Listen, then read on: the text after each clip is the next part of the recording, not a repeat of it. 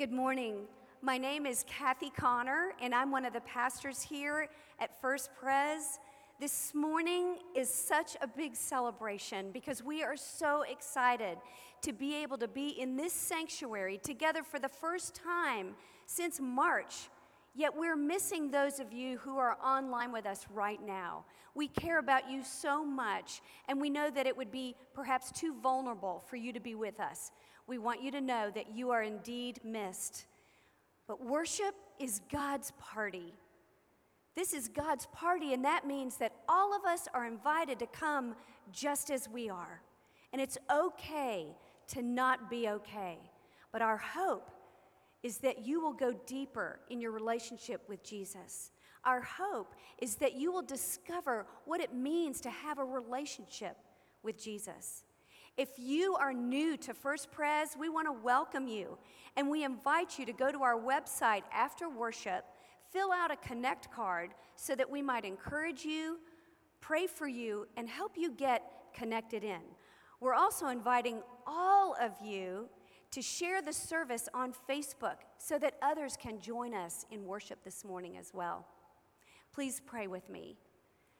Oh, Heavenly Father, thank you for bringing us through this challenging and unprecedented time, all the way to this moment where we might be face to face with each other, with you. Oh, Lord, encourage and bolster the hearts of those who can't be with us, who are vulnerable, yet so treasured by you and treasured, Lord, by us all. In this hour, Lord, would you fix our minds on you, our lives on you, so that you might fix our lives, so that you might fill our hearts, so that you might even open our minds to your thoughts and to begin thinking in whole new ways about our lives and what we were made for. Lord, we ask that you would keep educators, coaches, parents, and all those who are loving and caring for children strong, tenacious, and brave, Father, as they navigate these very complex, ever changing times. Lord, we also ask that you would take care of business owners and leaders and all those who are looking for a job. I'm asking, Lord, that you would restore what has been taken from them. Lord, we know that there are people in our lives that we love and care for deeply who are far from you, who don't yet know you, where we live, where we work, where we play we ask, oh God, that you would use us to be a source of your goodness in their life. Lord, that you would use us so that we might love them well and they might get a glimpse of who you are. This morning, we also lift up those we know and love who are struggling with illness or grief. We pray for Angie Ammon, who will be undergoing surgery this week. We also continue to pray for Jackie Faircloth, Lord, and we pray that you would just speak into her soul that you love her and that you are at work in her life. Lord, please encourage Jackie. Thank you, Lord, that joy still comes in the morning, that your mercies are new every day. Lord, that you walk with the hurting and that you want to speak into our hearts and lives in this hour. So help us, Lord, to step towards you in faith, in trust, that we will leave here different because we have indeed heard from you. In Jesus' name we pray. Amen.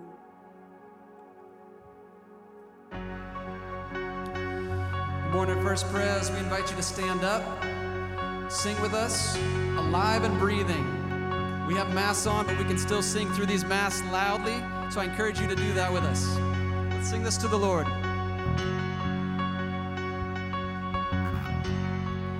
What holds your heart? What stirs your soul? What matters come to mind?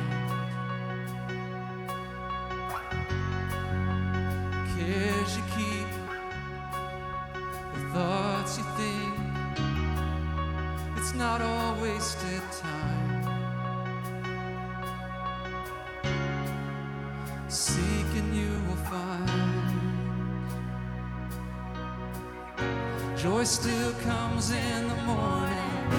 Hope still walks with the hurting. If you're still alive and breathing, praise the Lord. Don't stop dancing and dreaming. Still good news worth repeating. So lift your head and keep singing.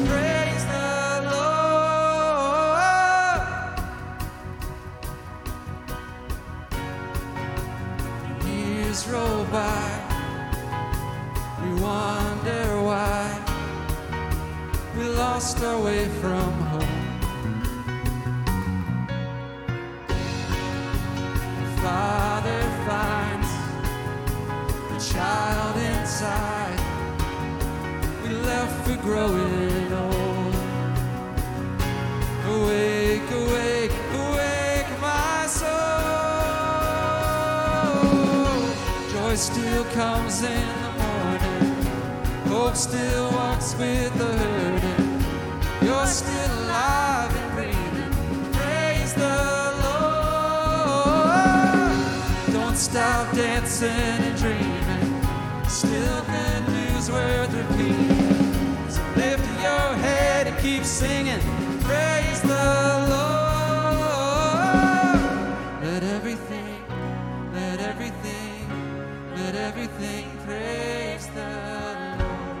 everything, let everything, let everything praise.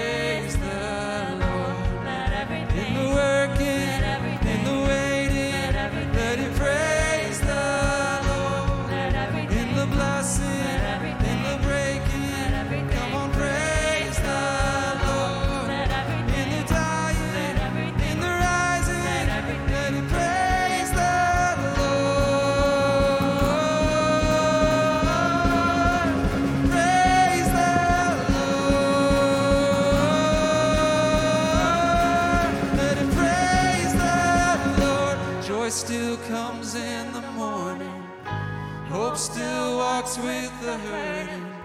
If you're still alive.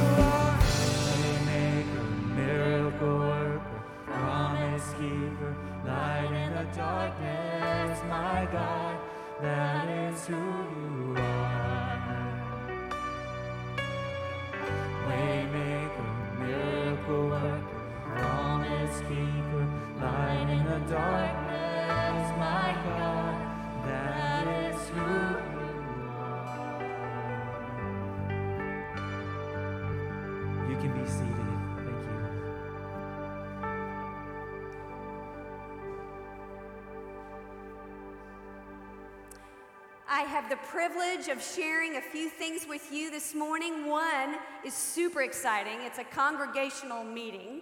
It's going to take place next Tuesday, September 15th at 7:07 p.m. on Zoom. So you're going to receive a text message with the link to the Zoom meeting. It will also be on the website. This very brief congregational meeting is designed to do two things. There are two orders of business. The first one is to elect an elder nominating committee. This is a group of people who will be nominating the next class of elders in our church.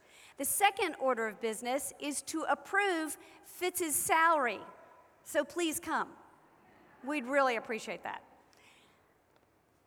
This bag represents every child in Hillsborough County who, at the end of the school day on a Friday afternoon, goes home to 68 hours of hunger during the weekend. End 68 is our church's opportunity to bridge the gap and send a bag of groceries home with these children so that they might not go hungry. We are serving 330 children, and it's simple to do it. All you need to do is grab one of these grocery bags after worship out in the narthex and outside. It will have a list of things to collect. Fill the bag with it and either bring it back next Sunday, bring it during the week to the office, or I'll just come to your house and pick it up if that's what would be most convenient for you. But let's show every child that they are treasured and valued with this gift. I also get to invite you to be a part of the dream team. We're calling it Sit One, Serve One. It means that just once a month, just once a month, we're asking you to consider serving during one service and then sitting in the other service. It takes 80 people to cover the month, 20 volunteers each week to make Sunday morning happen. Right now, we have 58 men and women signed up, and we're so grateful. We just need 22 more people. So if you'll go on the website and check it out and perhaps sign up today, that would be just huge for all of us. Life groups, they are small groups with big, huge impact. You and I can't possibly know everybody, but everybody needs to be known. God created us to depend on each other, to encourage and carry each other's burdens. And in this season, so many have been dealing with burdens that have been extraordinary. And fear, anxiety, and all the change can often cause us to push away from people, which is why we need the connection and the community that a life group can provide. So, we want to invite you to go to our website after worship and take a look at some of the groups there couples groups, men's groups, women's groups. All I know is that in my own life, being in a life group has been transformational. So, I want to encourage you to be a part of one also. I'm also happy to help you find your way if it doesn't make sense to you. You need to know that it honors God when we give back to Him in profound ways by loving His people well. And you, my friends, have been loving the most vulnerable people in our city with your resources, with your actions, and with your words. One gentleman that we met through our ministry called Matthew 25, which is our ministry to those who are hungry and homeless, now has a great job, and a big group of us from this church helped him move into a garage apartment owned by a member of this church. You provided the furnishings, the household goods, the linens, and more. And best of all was when we circled up in a prayer with him, a prayer of thanksgiving. He is so full of joy and gratitude. Look what God does with your faithfulness in generosity. And here are five ways that you can continue to bless people's lives. God bless you.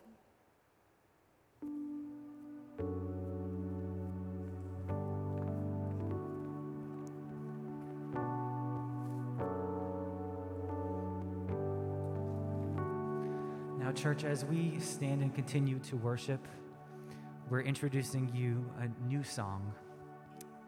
This song was written by a worship team from a well known church called Life Church.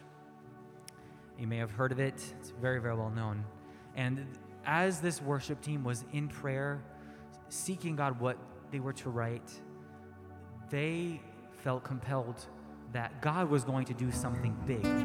He was going to do something big in their lives, but also in the lives of the church. They wrote this song in October of 2019. So little did they know what 2020 had around the corner. That it would be filled with hurt and fear, and the church doors would even close. But the reality is, church, that despite of the headlines and despite of our circumstances, God is near. He is still working. He's working in our lives and he is working in the church, even though we may not see it. And that's exactly what this song is about. It's also about a cry of, of surrender for God, come and do what you want. Do what you want in our lives. Do what you want in my lives. Restore what was taken away. What is old, make it new. So I join you and encourage you to worship together as we learn this new song. You open my eyes to the unseen. Once I was blind, but now I believe. You tore down the walls that kept us apart. We seemed like the end was only the start. Cause heaven's all around, heaven's all around, Jesus is near. I can see it now, I can see it now, your kingdom is here. Heaven's all around, heaven's all around, Jesus is near. I can see it now, I can see it now, your kingdom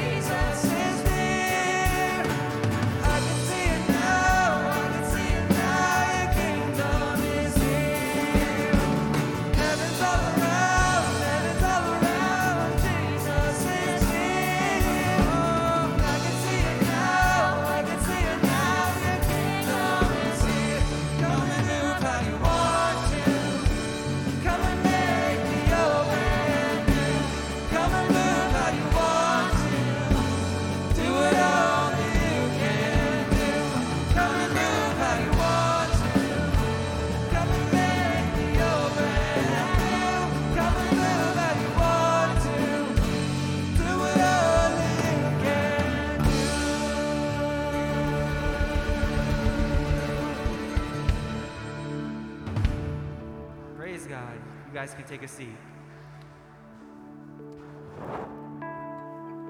Heaven's all around, heaven's all around, Jesus is near. It doesn't matter whether I'm in tune or not, I'm singing it. So, I play with emotion. That's just how I am. And that music, all of them really got me. And so, thank you. And I enjoyed singing very much all three of those songs. And um, so, there. That's all I wanted to say about that. Was I in tune? On, was I on key, Adam? Was I on key, Adam? Was I on key? Yeah, almost. So, new stuff, race bib, on your mark. We're starting a bunch of new stuff today. Here we are in the room together. You're with us online, but we also now have begun again, as Kathy said. It's been six months. It was March 15th was the first Sunday we went online only. Six months. And so we're starting new stuff today. You may have noticed we started some new stuff in Tallahassee, but it really wasn't all that new, was it? Um, so sports have begun, but in an odd way, and people have gone back to school recently. It's just a season of new things, and we knew we were going to come back into the building this morning, and so we decided. I can't leave that on the ground. That's like a sacrilege. We decided that we would have a new message series and it's called On Your Mark because we're going to look at the Gospel of Mark. And notice the image of the athlete launched into a sprint, and that's not an accident.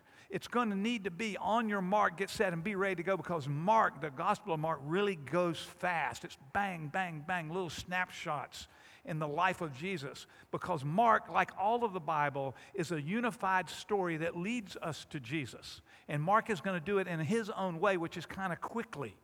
And so we're going to do Mark together nine weeks, beginning today. And that's what we're going to do. And you're going to like it. And we're going to make it accessible for you. We're going to help you understand some pieces of Mark as we go all the way through it. And so, yes, we're excited about it. When I say we, it's because there's a team of people that did this. And I just want you to re- realize a team of people built all of this up. And Kathy and I represent mostly st- standing up front. But a team has been thinking this through. And this bib is one of my marathon bibs. And what happens is you pin the bib on your shirt or on your shorts, and you're standing at the starting line. On your mark, get set. The gun goes off, and bam, there we begin. Fitz Connor, this was the Columbus, Ohio Marathon, and uh, had a great day that day, by the way. Really, really, really, really great day. Can I brag? You mind if I brag? Is it okay? Yeah, I ran a 304. That's a 703 pace. There's a man in the room who's a world record holder in the mile, so he ain't, imp- he ain't impressed, but you are. 26.2 at 703 per mile. You're very impressed, aren't you? Huh? Yes, you are. Now, the person that did that is dead and gone because I can't, I can't run one mile because I got a little bit of problem with here. But anyhow, I'm sorry, that was a digression that wasn't planned. So, what we're going to do is this we're going to talk about the Gospel of Mark, and we have some cool stuff for you. Let's begin with this one a key verse. Yes, we have a key verse. It's this Mark chapter 10, verse 45, and this is Jesus talking about himself. And he says this about himself For even the Son of Man, and in the Bible, in the stories about Jesus, one of the titles or ways of understanding Jesus is Son of Man. So he's saying, Even I, the Son of Man, did not come to be served, but to serve and to give his life as a ransom, and I'm pointing at the cross, as a ransom for many. That's the key verse, and we're going to learn how to make this verse make sense for us in our life. And by the time we're finished, you might even have it memorized. But we're not going to work on memorizing it per, per, se, but you may know it by memory by the time we finish. And we got some key themes for you. Key themes Mighty Messiah. We're going to talk about Jesus being the mighty Messiah. We're going to talk about the kingdom of God. And we just sang about it. Heaven's all around. Jesus is near. That's what we mean. That the kingdom is present now. And we're going to talk about that throughout Mark's gospel. And the last thing we're going to talk about is being daring as we follow Jesus. We're calling it, it's a fancy word, it may be a scary word to you, discipleship. Don't let it scare you. It just means you're a follower of Jesus, following Jesus, but it takes courage, it takes daring. And, it, and that's what we're going to talk about. We're going to see Mark helping us understand how to live this way. But watch this. Let's throw the key verse back up on the board. So I want to connect that key verse to these themes that we're going to talk about for today and eight more weeks. Notice in this verse, we're talking about a mighty Messiah, this big title full of meaning, Son of Man. And then he says, He didn't come to be served, but to serve and give his life. This is a mighty act of God, this Messiah doing this. Why? To release us as a ransom, to get us free to, to make us over again into brand new people. This is mighty stuff. And then in there, in Jesus, he's saying that in my person, because I'm here, one of the ways that I'm mighty is I am the presence of the kingdom of God. In other words, the kingdom of God is not just what I say, it's who I am. That's, that's how we connect to it. But finally, daring discipleship, when you and I catch on to what it means to be rescued by the mighty Messiah, when we live in, when we enter into God's kingdom, God's realm, God's presence, the next thing you know, our lives change and we never look back because we like it this way. So there you have it. Those are some sort of key things that are going to be happening, and you're going to, you're going to hear them enough, and you're going to hear them in a way that's helpful. And the next thing you're going to know you're going to know this stuff, and it's going to make a difference in how we think and how we live. And so I pause to ask you this question Did you come into the room this morning needing a little something? And my guess is that the answer is yes.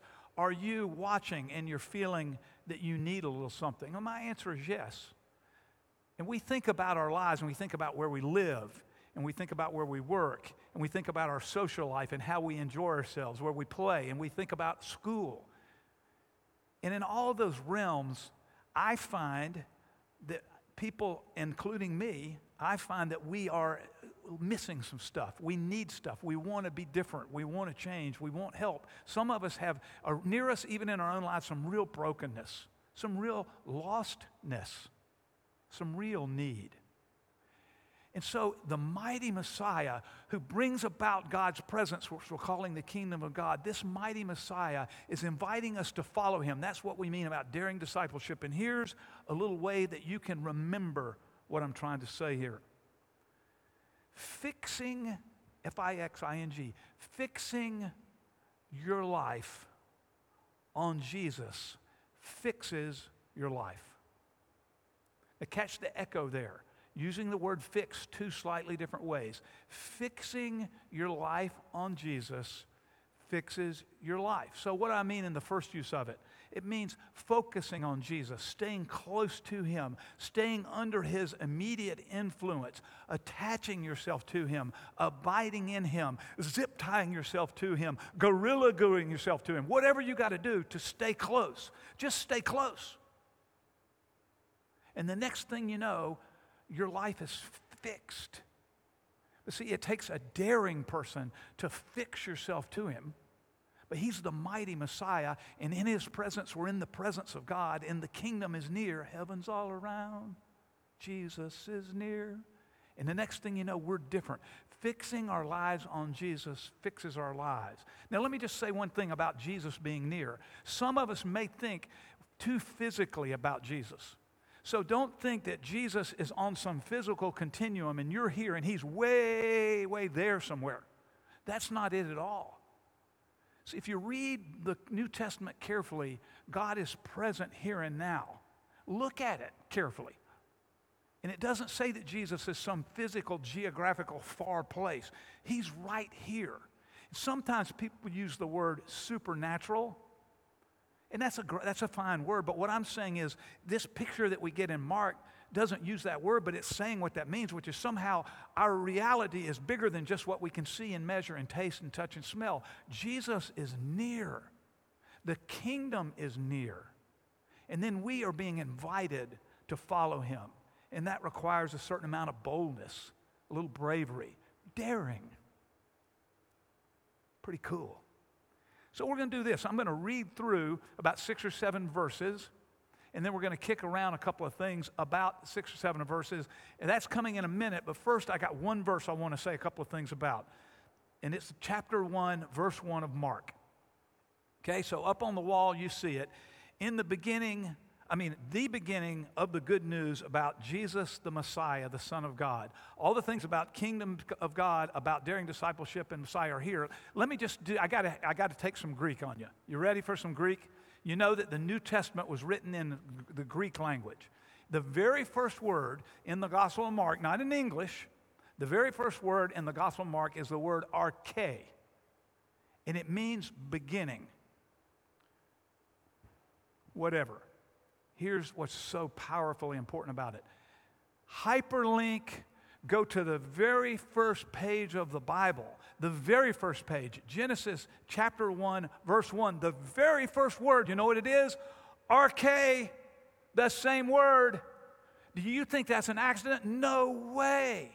Jesus is being linked to Genesis chapter 1, verse 1, the very first words of the Bible that say, In the beginning, God created the heaven and earth. What Mark is saying to us as he races through telling us about the life of Jesus is that we're hyperlinking Jesus to creation itself. What Mark is saying is the momentous reality of creation is getting trumped by Jesus entering our world. Jesus is more momentous, equally as momentous to creation itself all of Mark's hearers in that first century understood that because they were familiar with the language. We're not. But believe me, allow yourself to connect the two. There's another really cool thing about the Bible. There's another gospel. We have Matthew, Mark, Luke, John. John was written 30 or 40 years, 30 or 40 years after Mark. Guess what the first word in John's gospel is? You guessed it, arche. Guess what John is doing? He's hyperlinking Jesus to Mark and to Genesis chapter 1. This is not accidental, my friends. This is intentional, and there's a powerful reality, a truth about God going on here. And what that is, is that Jesus is the same Jesus that was there at the beginning, arche, Genesis 1, is Jesus now. God is up to something. It's a brand new creation. Jesus is the new creation. And I mentioned earlier, did you come in here with some need? Well, of course you did. Does our world have needs? Oh. Does our city, our country have needs? Oh, man. And a new creation is happening. And Jesus is it. He is the new creation, He's the launch of God's new thing. There's a second really cool Greek word. These are two Greek words, and I'm going to sneak kind of a halfway a third one in a minute. But the second one is um, good news. So good news is English. Euangelion is the Greek word. So it's really good news, this beginning thing is. And let me just tell you about euangelion. Euangelion, we translate in English as good news, and it, it's not a religious word. Here's how that word got used, euangelion, in the, in the world of Jesus in the first century. By Romans, it would have been used to announce that it was the birthday of Caesar Augustus or it was the birth of Caesar Augustus' child. In other words, people would be sent around to message the city of Rome Evangelion. It's the emperor's birthday. And they'd be sent to announce. Messengers would be sent out. But there's another way the Greeks would use it. The Greeks would use that same word to report around to their empire that a victory had been won in a battle. So the good news is we won, and the good newsers were the messengers who were sent out. And so, what Mark is doing is Mark is taking that word about announcing to the world some really good news, and he's saying, Oh, we have good news like no good news ever before. We have the kingdom of God present. Jesus is present, the beginning, hyperlinked to everything people had ever believed about who the good God was. That's what's going on here. That's a lot of moving parts. And guess what? Fixing our lives to Jesus fixes our lives. Friends, if, if there's any evangelion you needed to hear, I needed to hear, there it is. Here we are, hearing really, really good news that the creator of the universe has re entered, making all things over again new your individual life, your family's life, your business, our city, our country, our world. That's what God is up to. So let's take a quick look at a few verses. Again, this is Mark chapter 1, and we're going to read verses 14 through 20. I'm going to read through them, and then I got a couple of other things I want to tell you about some really good stuff in there. It goes like this After John was put in prison, Jesus went into Galilee, proclaiming the evangelion, the good news of God. The time has come, he said, the kingdom of God has come near. Repent and believe the good news as Jesus walked beside the Sea of Galilee, he saw Simon and his brother Andrew casting a net into the lake because they were fishermen. Watch what comes next. This is daring discipleship for you and for me. Come, follow me, Jesus said, and I will make you into people who catch people. We'll come back to that. At once they left their nets and they followed him. A couple of more ideas here. When he had gone, Jesus had a little farther he saw James, son of Zebedee, and James' brother John in a boat preparing their nets. Obviously, they're fishermen also. Without delay, he called them. Watch what happens. They left their father Zebedee in the boat. They bailed on Pops. They left him in the boat with hired hands, and they followed Jesus. Now, just, just a quick, funny kind of thing about this. Trust me, in the movement of Jesus, we're not asking people to bail on their mommy and daddy. That's not what we're trying to do here. But it was so compelling. And we know about their lives that they returned to their craft, but they became messengers where they worked and lived. They became messengers of the good news, daring messengers, because almost all of them died a martyr's death because they wouldn't quit saying, Good news, Jesus. So let's go back up to verse 14 and 15. Jesus is out walking around. Just to remind you, this is not meant to be like a, a, biography. So we got little snippets. There's a lot going on. And so this is not like 15 minutes of the life of Jesus. This is a whole lot of life of Jesus. But Mark is writing in kind of a quick way, running through, literally. And so we're just getting little pieces here and there. But it's loaded with great stuff. Jesus, uh, uh, he's telling everybody about the good news and here is a little bit of the content of what he says, verse 15. The time has come, Jesus said. The kingdom has come near. Repent and believe the good news. So, a couple of things I need to say about that. The time has come. I told you there was not going to be any more Greek, a little more Greek. Two kind of words in Greek for time. One is chronos, which you, you are accustomed to the word chronology, that means just one minute after the next, after the next. There's another Greek word, kairos. It means a time full of meaning and purpose. A right now, something big's about to happen. Today, right now, what time is it? It's a little bit after 11. And today at 4.05, the Bucks kick off. It's just time after time after time. Here, that's chronos time. Here is kairos time. Starting line. Kairos time is if you loathe public speaking and you go to the microphone and you have to start. You hate that, don't you? But you, man, do you feel nervous? So Kairos time is time filled with meaning and purpose, time that's almost pregnant. And that's what Jesus is saying. This is not just your ordinary Sunday or Monday or Tuesday. He's saying, this is full time. And I am why it's full. Look at what he says about himself. The kingdom has come near. In other words, heaven's all around. Jesus is near. What he's saying is bold and innovative. He's saying it's not only or simply what I say, it's me. The kingdom is present because I'm present. And when we fix our lives on Jesus, he fixes our lives. Lives get fixed in kingdom presence. That's what Jesus is trying to say. He's not, he's boldly announcing himself as the presence of the kingdom, and he's doing something really innovative. He's saying, Here's what you do. Notice he said, Follow me. He's saying, Just enter. He's inviting you and me to enter. Now, notice what that isn't. It's not a human construction. It's not a bunch of things that we make that make us followers of Jesus. Well, he says, just enter. Come join me. Follow me. Attach yourself to me. And there's another thing, it really is clear it's not. It's not our institutions, it's not our denominations, it's not our churches. Now, that uh, churches are great, churches are necessary, but G- the church is not the kingdom. Jesus is the kingdom, and we want the church to be about the kingdom. And that's the only thing that matters. So we can't, we can't let our stuff be what tells us what to do. We let Jesus be what we do. And that's what he's trying to say. He's trying to say, it's about me. And there's this new realm, he's saying. And yes, there's some elements of it that don't add all completely up in the sense, it's like mysterious. How can you be the kingdom? And, and, and yet he is, because the kingdom of God is about Jesus being present and making all things right again. And I think primarily that what he wants us to do is get relationships right relationship between me and God, relationship between me and you, relationship with us with each other, relationships of how we do what we do in the community. That's how we live our lives, how we love people well, people who are far from God who we love, and people who we love who just have need and everything in between.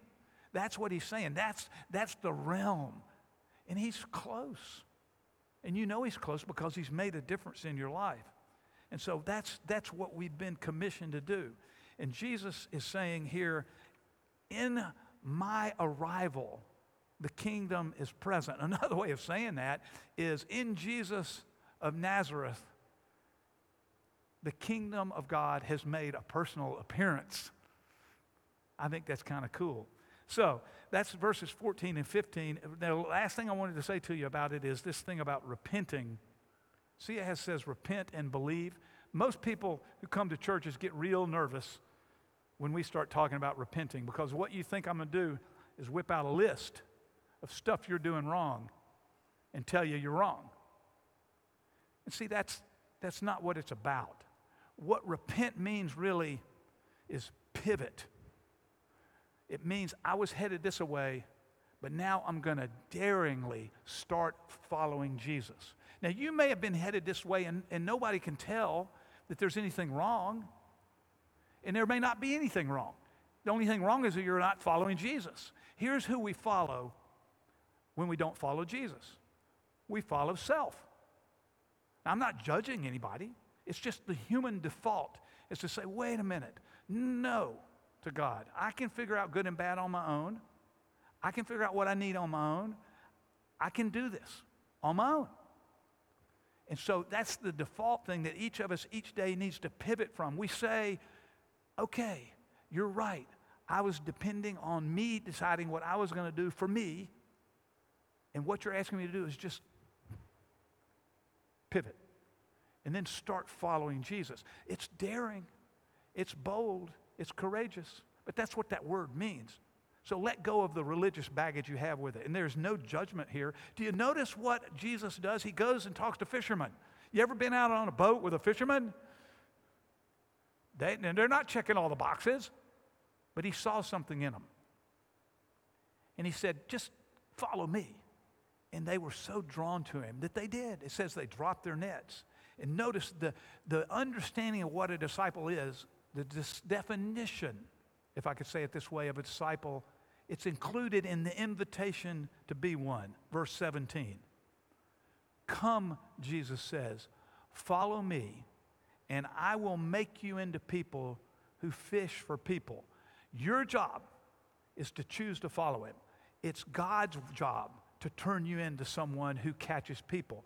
When we fix ourselves on Jesus, surround ourselves with him, loyal to him, connect to him, stay close to him, live under his influence, abide in him, he fixes our lives. And that means he transforms our lives. He heals our lives. He restores us. He repurposes us. Note, did you see the repurpose in here? Bold and daring Jesus followers. We become people who catch people. Is that awesome? You're being made into a person who can love other people well. And there's somebody in your life right now who needs to be loved well. I don't know who it is, but I know they're there. And you're being called to be made into a person who loves them well. You're not doing the heavy lifting. Lifting. Jesus does it. You just stay close. I promise you, He will make you into somebody who is able to love other people well. You may be wondering why the chest of drawers is here. So I'm going to step down to it. The chest of drawers is here because it's a way of illustrating how it is that we don't quite get this business about Jesus fixing everything on Jesus and he fixes our lives. Well, here's how many people do it. People who say, "Yeah, I believe in God, and I, yeah, I'm a Christian. I follow Jesus, and this is what we do. We put, put a drawer out, bam, put him in here. You got me? You, everybody got Jesus in here with me? Y'all got him? Here he is. Got another drawer though. What are we going to put in that one? That's a big drawer. I can get my life and I mean where I live with my family and my house and all that kind of stuff. I can get that in there. But you know what else? I got room over here. I can get my job in that drawer. So I, the drawer could have a divider. This one doesn't. But I can get family and work over here. I got another drawer. It's really big as two drawers. And There's room in there for two things. So I'm going to put over here my social life and my friends, golf, stuff like that. That goes here. And if I'm in school, I can put school over here. So I, I got live, I got work, I got play, I got study, I got social life, and then I got a Jesus drawer. See, that doesn't work though. He's saying, no, no, no. No, no. Zero, zilch, not a nothing. No. He's saying, I'm all of them.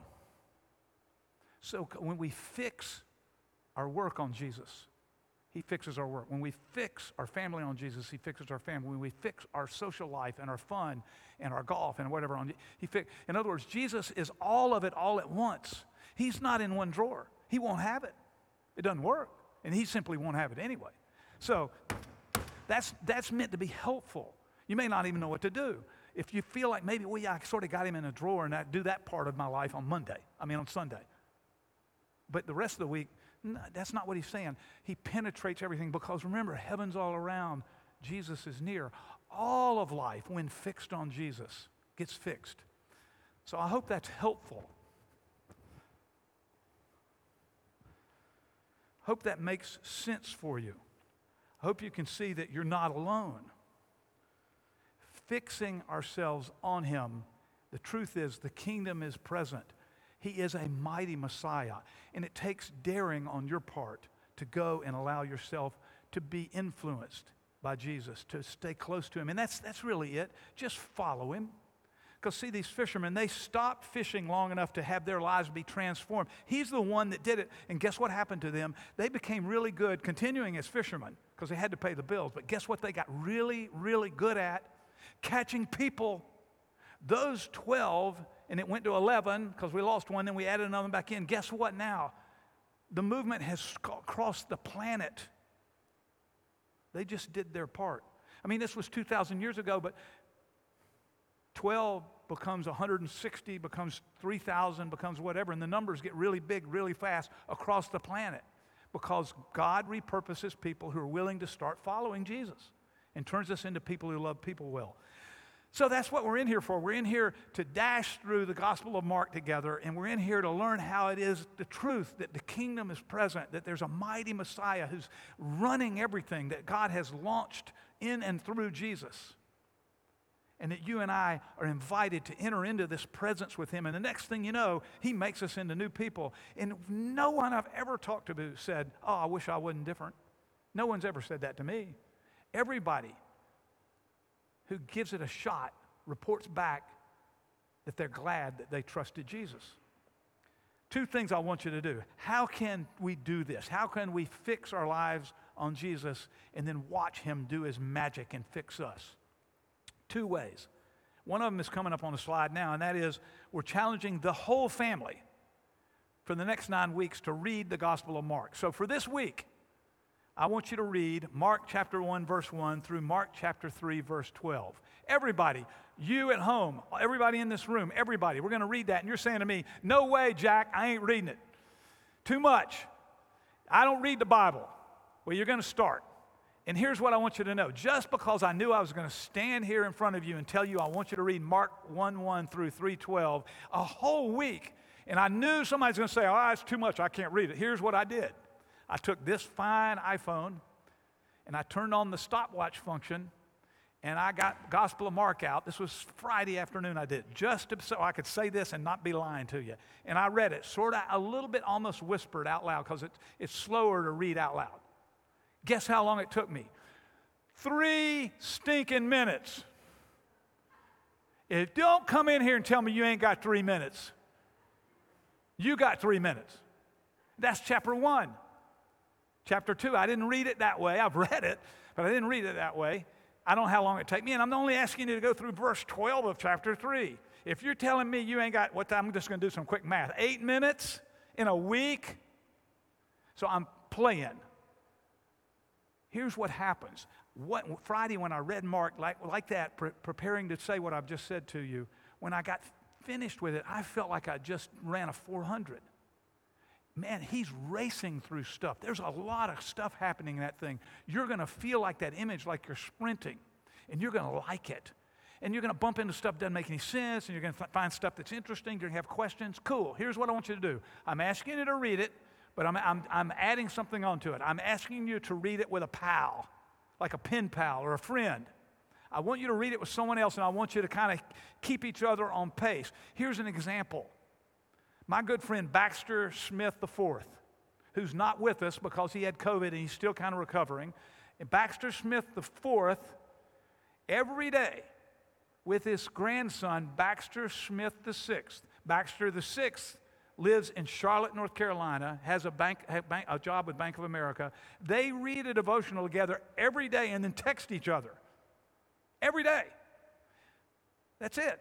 It's not hard. So you can do this with your pal. You can call them on the phone. Except I don't many of you don't call people on the phone. You just text message. So you can do that. You can text message them. Uh, and you use your phone and go, I just read it. How about that? If there's something of interest to you, you can tell the other person. If there's a question, if there's something intrigued you, whatever, just call, you can do it when you're walking. You can do it when you're sitting by the pool. You can do it uh, when you're playing golf, even. I don't know if I can do it when I'm playing golf. Maybe I could. But so you can do this and just have a pal and you have an agreement. It could be your spouse, it could be a kid, it could be a good friend, it could be somebody, if you're in a life group, it could be another person in the group. And you just agree to sort of keep each other going on it. So I want you to do that. And if you fall down, if you forget to do it, don't worry about it. Just pick it back up again. It's not very much reading, and you have a whole week to do it. It wouldn't bother me if you read if you read the whole thing seven times. That'd be awesome. Take notes, call me with questions. Second thing I want you to do life groups. We had an image up earlier. Small groups, big impact. What this means is this, friends. We're launching today to invite you to get into one. And you can go to the website. Kathy's already mentioned that. You can go to the website and you can find what life groups that you and look at the times and the places and the kind of group. But here's why they're important. Kathy said it. You can't know everybody. But listen carefully to this everyone needs to be known. And if you want to know how daring discipleship happens, if you want to know how to stay in the, under the influence of Jesus, if you want to know how to stay connected to Him, how to be influenced by Him, how to be near Him, you do it with other people. You were not made to do this alone. And you think it may drain you, it's going to be the opposite. So if you have been in a group and you let it lapse, re up. If you've never been in one, it's don't be scared. It's just regular people talking about real stuff and trying to figure out how to connect their lives, get out of the Chester drawers idea, and how, figure out how to let your, your relationship with Jesus think through everything you do in your life. That's what it's about. Just a word personally about these groups. We call them life groups. That's just a name that we use. It makes good sense. We're doing life together. Again, you can't know everybody, but every one of us needs to be known. I have been in a life group by a, variety of names since I was 17 years old, without exception. So, what happened when I was 17? I was a senior in high school, and the people that were loving me like Jesus and inviting me to enter into a follow Jesus relationship with Jesus, one of the things we did every week is a group of teenage boys, we met with the leader and talked about our lives and about our faith. And later on that summer, right after I graduated from high school, I made a, a kind of formal in, con, connection to Jesus. I said, okay, I'm all in. And I invited Jesus to be the person I followed. I, I responded to the invitation to follow him. And I had I'd started, I really fully understand. So that's what happened to me. Ever since, and the only exception is when Kathy and I went out to California to go to seminary, and we just simply left where we were. And when we got there, and within a few weeks, we'd found another group of people, and we started meeting with a group of people out there. And then when we moved back, we did it again. My entire life. In other words, it's not a box you check off, it's just a part of the ongoing way that God makes you into the person God wants you to be. So I'm going to pray now. You're going to read, you're going to get in a life group, I'm going to pray, and we're going to run out of here celebrating. Let me pray for us. Gracious God, we thank you that you broke into our lives through the person of Jesus and that we can see the connection of Jesus all the way to your word to us from the very beginning. And that you are the beginning and you're making a new beginning. You do it in us individually, you do it in the world, and you're doing it right now in the life of this church, and you're doing it in our lives, and you're doing it in our groups, and you're doing it in our Bible reading. So we thank you, gracious God, that this is how we get to go about things. Help us, gracious God, to surrender to you, to be your people. Help us to be daring because you are, in fact, the mighty God, the mighty Messiah, and you're present. Your kingdom is right here. And we want to be the people that simply respond to your invitation and we start following you. You'll do the heavy lifting. You'll make us into people whose lives begin to make more sense and whose relationships improve and who we find purpose by loving people who need love and care for people who need care. All this we do in the name of the mighty Messiah, the person Jesus, in whom the kingdom of God has made a personal appearance. Amen.